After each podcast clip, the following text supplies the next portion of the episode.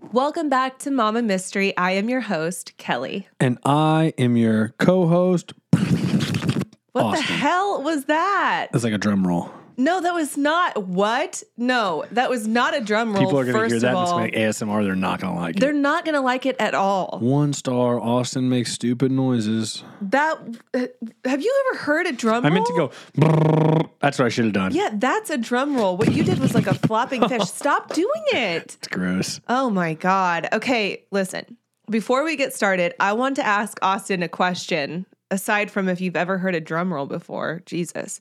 Anyway, if you're not interested in our banter before true crime, I totally get it. And you can hit that skip button until you hear our intro music. So thank me later. Austin, I have a question. Yeah, I heard. How often do you think about the Roman Empire? Okay, I listen. I got asked, or I uh, saw this on somebody's story the other day. Weekly. No, you do not. So I have a freaking. oh my God. I have a true. coin around my neck, and it's an ancient Roman coin from 165 AD with Marcus Aurelius. I almost would be daily, but I would say weekly because it's not quite daily. But I'd say probably realistically four times a week. What? What in what context are you thinking about the Roman Empire? This kinds of- blows my mind. No, all kinds of things. Stoicism, ancient philosophers, Julius Caesar, Cleopatra, Antoni- Antoninus Pius, who is Marcus Aurelius' stepdad. Marcus Aurelius lost seven sons. Seven. Seven sons. That's a lot. In the Roman, in ancient Roman days, you would, uh, you know, you were lucky to make it to you were lucky to make it to 20 but if you made it to 40 you were likely to make it to 80 and like people would die. People were crapping in the streets. They knew nothing. And and like marcus aurelius who's around my neck most powerful man in the world yet such a relatable guy. And he wrote the book. Right now today in today's world you have meditations which is arguably like the greatest book ever written. And it was written it is diary entries. It's from Marcus Aurelius's journal. And he'd probably be mortified if he knew we were reading it now. And so I'm super into Ryan Holiday. Yeah, I, I didn't know you were going to ask me this, but I literally just thought of this yesterday because it was on my graphic designer's um, Instagram story. Yes. And I swiped up and I said easily weekly for me and almost daily. So yeah, it's this trend going around right now, and it's kind of like blowing a lot of women's mind. It's this um, divide between men and women. Women Mm-hmm. are asking their husbands how often they think about the Roman Empire, and nine times out of ten, they're surprised to learn that their husband thinks about it somewhat frequently. And I did not know this was a thing. And I think most women who have been asking their husbands this question think the same thing. They are they are surprised that their Mm-hmm. husband thinks about it this often because I never think about it. I, I guess I just Well, and a lot of the guys, but- well, based on this board, so um, Selena, our graphic designer, Mm-hmm. she, Selena is the lead person in charge of all creative for the Phoenix Suns. yes. And shout she- out Selena Neiman. Shout out Selena Neiman. So we had she had on her story a picture of a board, a whiteboard, and it said men write in blue, women write in red, or vice versa. And it was like, how often do you think the Roman Empire? And there was all these uh, columns, and it was daily, weekly, monthly, quarterly, never. And all the women were in never. A handful of the men were in never. There were a few men in, men in quarterly. There was like a couple in monthly, and there was one guy in weekly. And I was like, man, I'm weekly. And there was nobody in daily. I'm almost daily though. That's so interesting. But now that you say all those things, it makes total sense to me. I just never Mm-hmm. I never realized that you thought about it that often. But when you talk about your necklace that you wear every day, I remember we Mm-hmm. got that in New York. That was like a big deal. And I remember how excited you were about your necklace, your stoicism book. Like you are really into that stuff. Uh, And I I just mean- never tied it to the Roman Empire or just Rome. I would say 90% of my runs, I listen to some form of Ryan Holiday, Stoicism, Joe Rogan talking to Ryan Holiday, stuff about Marcus Aurelius. It's fascinating. Yeah. So the irony here is that we just recently got a review that someone loved Austin Austin because he's so clueless when it comes to true crime, and they called him a lovable dum dum. And I just thought that was so good. But I'm actually kind of an intellectual thinker and like I just am not into true crime. Yes. No, you are very intellectual and you, you think deeply. You're very self aware. Like, people don't give you enough credit because they don't know you well enough beyond this podcast. Yeah. But yeah, that's interesting. And like Marcus Aurelius, he died from the Antonine Plague.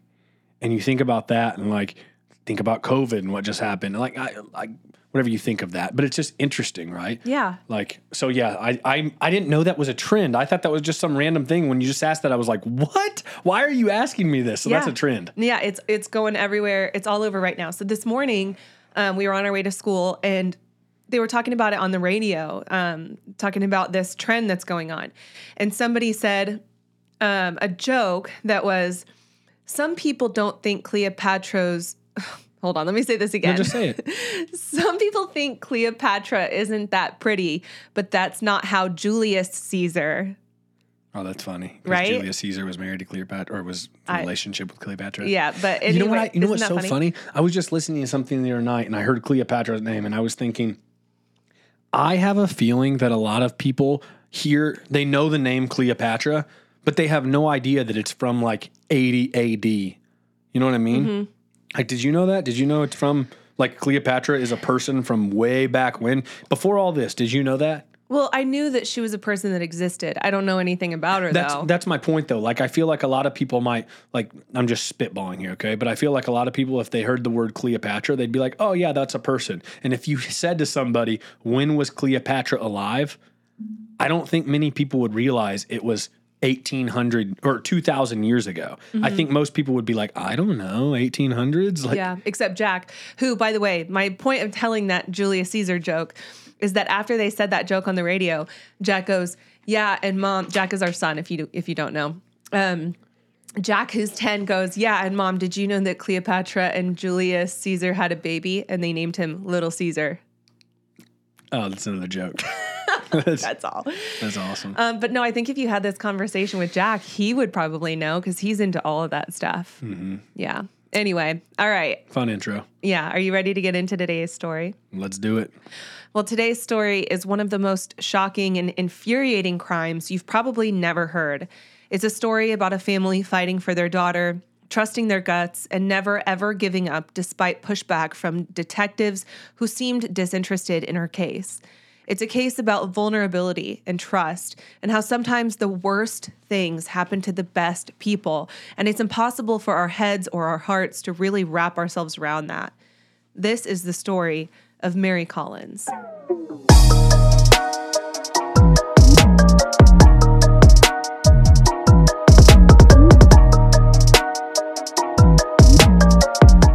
Sunny July 6th, Casey Del Pezzo became a mother to a beautiful girl named Mary Santina Collins. She was named after her great great grandmother, a woman of wisdom and love, carrying forward a legacy of kindness. Santina, her middle name, is Italian for saint, and it seemed Mary was destined to live up to that title. From a young age, Mary was a reflection of inner and outer beauty. Her smile could light up a room, but it was her golden heart that truly stood out. She was vibrant, sweet, with an innocence that made her incredibly trusting. Where others saw flaws or dangers, Mary saw potential and goodness. She really had an uncanny ability to focus on the bright side, even when every, everyone around her was lost in the shadows. Mary had a way of not just seeing the good in situations and people, but also drawing it out. She could turn any circumstance into a moment for kindness and joy. She grew up with her grandparents, Mia and William Alderman, but her mom and her aunts all played a very big part in raising her. See, Mary was born with a genetic condition called 22q, which is the second most common genetic disorder next to Down syndrome. Now, no two cases of 22q are exactly the same, as it can affect various parts of the body in different ways. Sometimes it presents in heart defect or an immune system deficiency. Sometimes it can affect your speech, and that was the most noticeable symptom that Mary presented. It's common for people with 22q to have a cleft palate, and Mary was born with an opening in her palate that was above the roof of her mouth, so it wasn't immediately visible to the naked eye. So when she was growing up, she had trouble eating certain foods and had a lot of trouble communicating, so she learned sign language. But by the age of six, she started talking and shocked everyone when she was able to form words. She was very soft spoken and couldn't yell or be loud, but she persevered and communicated in the best ways she knew how. As she continued to grow, it also became clear that she had a mild intellectual deficit. So, compared to her friends, she had the capacity of someone about five to 10 years younger than her actual age. As a teen, she was so full of life and love and good energy. She loved to have fun. She always saw the bright side in every aspect of life. She had a great sense of humor, pulling pranks on her siblings or her friends. She really lived life so fully.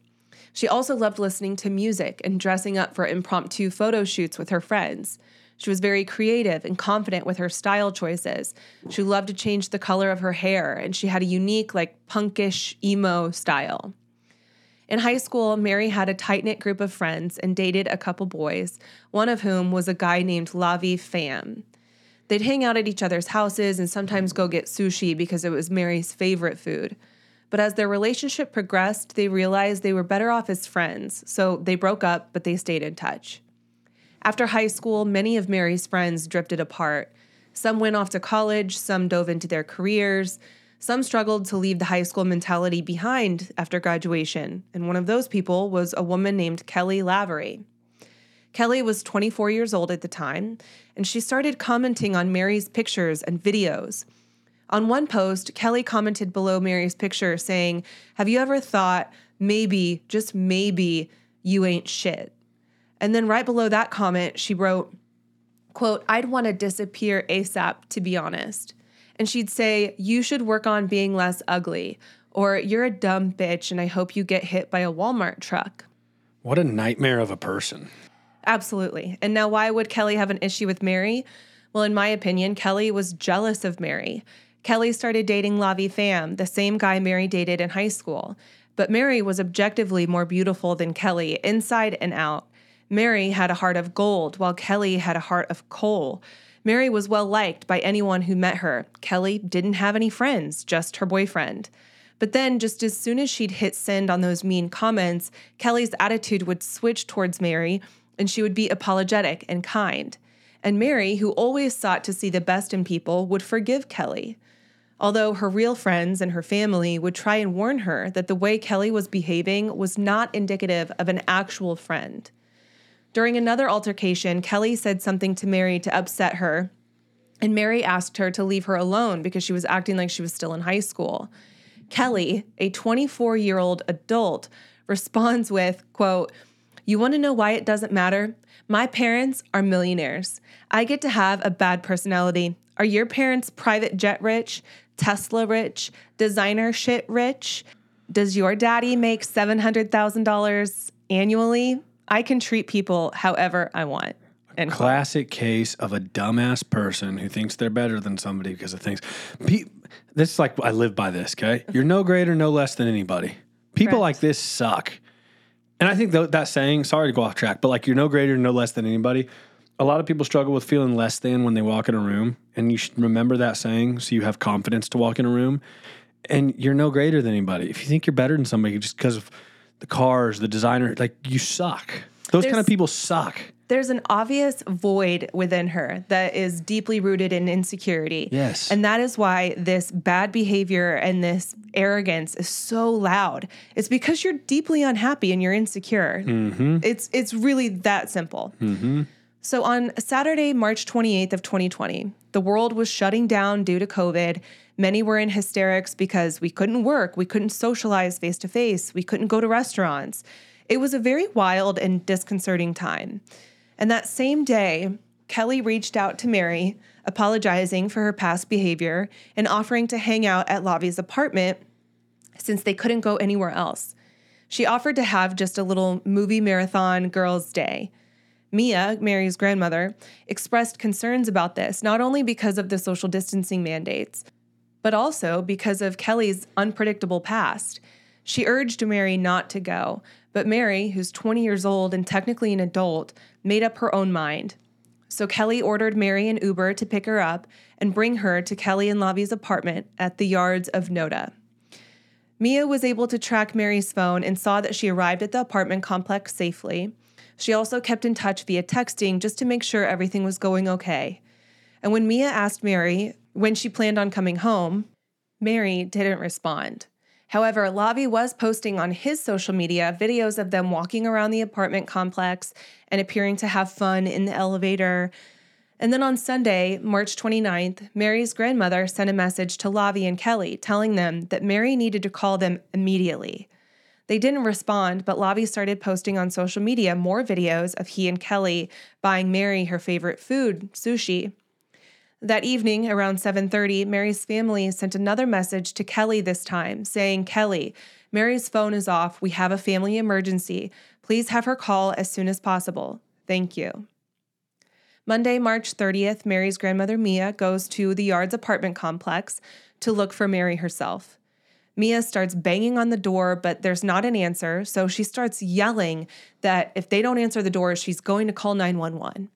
So finally, Kelly opens the door and Mia confronts Kelly and Lavi, but they insist that Mary left earlier that day. Mary refused to believe that and started yelling for Mary. She entered into their apartment and started looking for her, but wasn't allowed in their back room. She called 911 and was told she had to go home to file a report, but she really didn't want to leave. She knew in her gut Mary was still in there. The dispatcher instructed her to go home and complete a missing persons report, but she insisted. Police eventually showed up to the apartment, but they weren't able to get Kelly or Lavi to answer the door. Nobody ever came to the door. Police also went to Mia's house to file the missing persons report and told Mia that a missing persons detective would be in touch with them soon. So, Tuesday, March 31st, the missing persons report is officially filed despite warnings that they believed Mary was actually an endangered person and required more urgency. Detective Gaskins, who was assigned to the case, got a hold of Mia that day but told her that he wouldn't be able to make it out to the apartments yet. So she called 911 and a third officer was sent out to the apartment complex. This time, Lavi answered the door and allowed Mia in, but not the police. Mia noticed someone was lying on their bed, appearing to be asleep, and Lavi told her that it was Kelly. After again not finding Mary, they went to the apartment manager to check surveillance footage to see if Mary was captured on their CCTV. Later that day, Kelly acted like she wanted to help find Mary, reposting posts about the search for Mary. By Wednesday, April 1st, the search for Mary continued, and Kelly and Lavi told the detectives that they were beginning to feel threatened by Mary's family. So the detective told them to back off a little bit. Mary's family felt like nobody was helping them and that the Mm-hmm. Charlotte Mecklenburg Police Department wasn't helping them or prioritizing the search for Mary. Understandably so. On April 2nd, search parties are formed and they're growing quickly with people looking everywhere trash sites, woods near the apartment complex, train tracks. A drone was brought out as well. Even bloodhounds were brought to assist in the search. The detective tells Mary's family that she is definitely not in the apartment, but he seems to be disconnected and cold towards them. At this point, Mary's family realized that if they want to see something done in this case, they're going to have to do it themselves. One of Mary's friends started scouring the internet and social media, searching for even the smallest clue, when she came across a post made by a witness who said they overheard a man named James Salerno bragging about a violent attack on Mary. He also claimed that Mary's body was hidden inside the mattress of Kelly and Lavi's bedroom, In the mattress? in the mattress. Oh, So they alerted Detective Gaskin, but for whatever reason, he never requested a search warrant for their apartment. dropping the balls. But what's even crazier is that Detective Gaskin went to the apartment and specifically asked to see this mattress that Mary was allegedly hiding in. Lavi let him in to the apartment and he showed him the mattress, even lifting it up to show him that nothing was hiding within or below the mattress. Now, Friday, April 3rd, the Yards apartment complex allowed Mary's family to view the surveillance footage. But unfortunately, because they just entered into a new month, the previous month was erased. So they weren't able to view any footage from just days ago after Mary was missing. Sounds like a shitty security system. Mm-hmm. On Saturday, April 4th, Mary's been missing now for eight days, and the desperate search for her continued until about 10 p.m. when Mary's family received a phone call from someone in the area who was assisting in the search. They said authorities had found Mary and that there was an ambulance at the apartment complex, so they think she might still be alive. Mary's mom rushes to the ER in hopes that she'll meet the ambulance there, but everything is shut down because of COVID 19. So she soon finds out that Mary isn't there and she goes towards the second hospital, but gets a phone call from her son in law who said she needs to come home. Two police officers arrived, not including Detective Gaskin, and they informed them that Mary was found inside Kelly and Lavi's apartment and she was not alive. A former classmate of Mary's had been heavily invested in this case and was doing her own research to find Mary. She insisted Mary had to still be in that apartment, and she went to the Charlotte Mecklenburg Police Department to give an official statement. So at this point, homicide detectives were brought in and they got a search warrant to scour the apartment. And it was then that they found Mary's body inside the mattress. Oh my goodness. The mattress springs were taken out to create space for Mary's body, and she was wrapped in various types of plastic and duct tape. She had been stabbed 133 times, and the smell was poorly masked by Cascade dish soap and a pumpkin spice shower gel. Kelly and Lavi were arrested and brought in for questioning. They both gave the same statement that Mary came over on the 28th, but left on the 30th between 11 a.m. and noon to go see some other friends. They also admitted that they weren't the only ones at the apartment with Mary. James Salerno was a 22 year old friend of theirs who was also there with a girl he'd met on Tinder, 18 year old America Deal.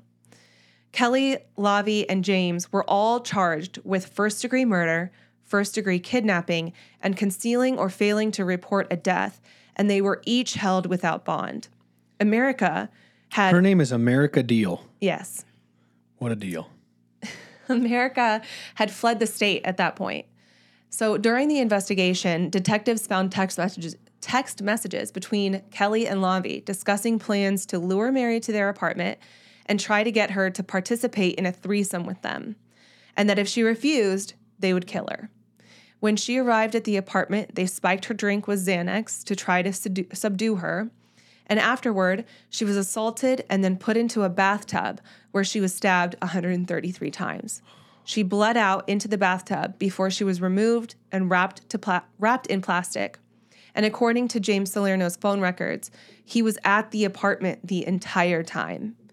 America was eventually tracked down, but not before the idiot went on social media to post a photo that she had written of a to do list with the following goals Praise the Lord, break the law, take what's mine, take some more.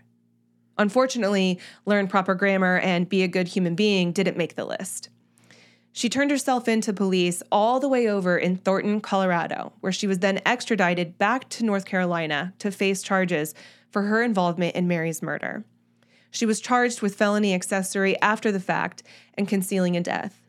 She was held in custody until a bond hearing was held 15 months later, but on September 18th of 2021, she was released out on bond. Now, this was hugely upsetting to Mary's family, especially when they learned that she would not even be monitored while she was awaiting her trial.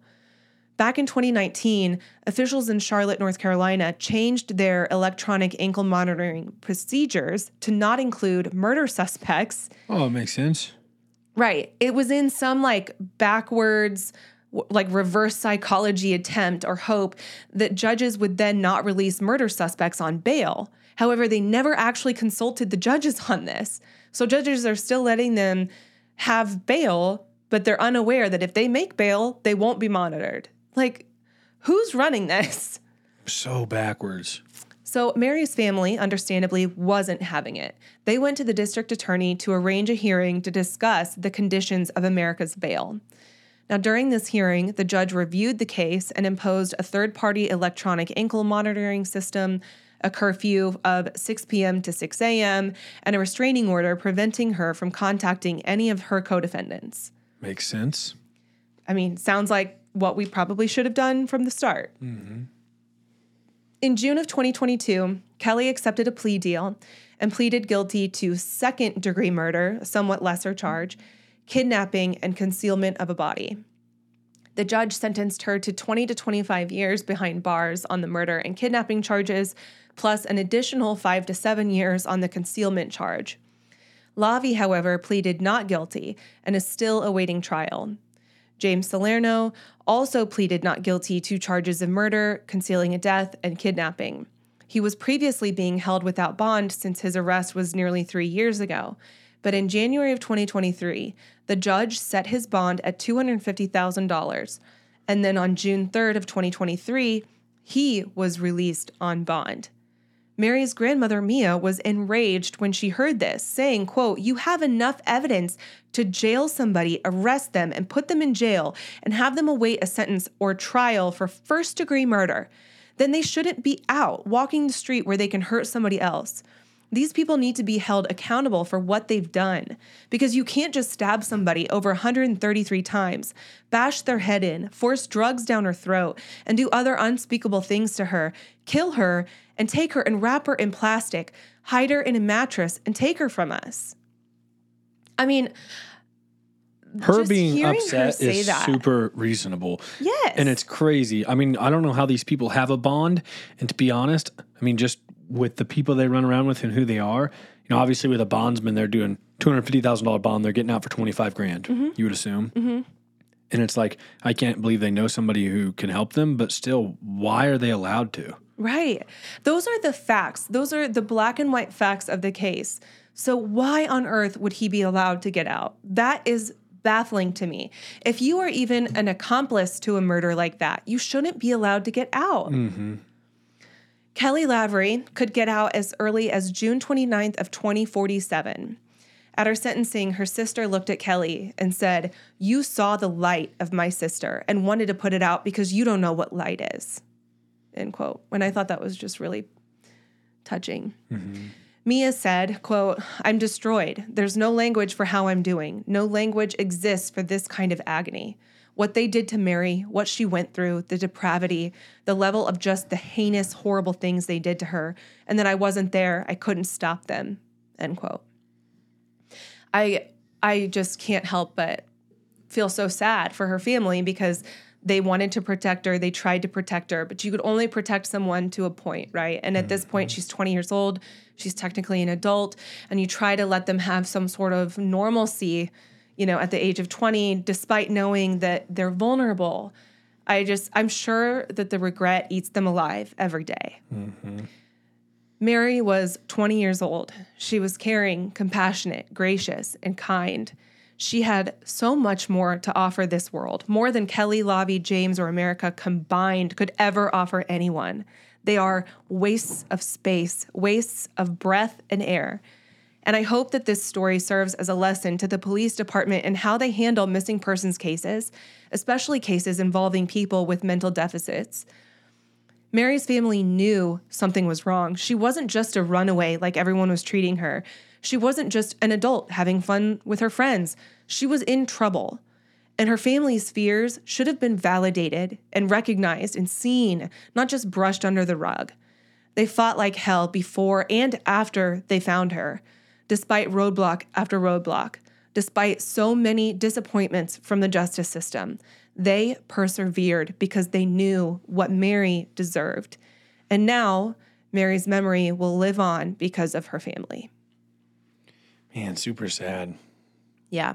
You know, when I think about that, like the fact that she was a vulnerable person who had some intellectual deficits, I'm just thinking, like, you've got to be an extra special type of evil to harm somebody that has a harder time to stand up for themselves. Target that type of person. Yes, to target that type of person. Exactly. Like, you are just a special type of scum. Yeah. And I really hope, I'm going to say this, I really hope they all get the shit beat out of them in, in uh, jail. Get what I almost said high school. But honestly, you deserve a life of misery Mm-hmm. at this point. That's all I have for today. Super sad. Sorry. Well written. Thank you. And you gave the true crime people just what they wanted. Yes. Anyway, Have a great weekend, Mama. Mystery out. bye.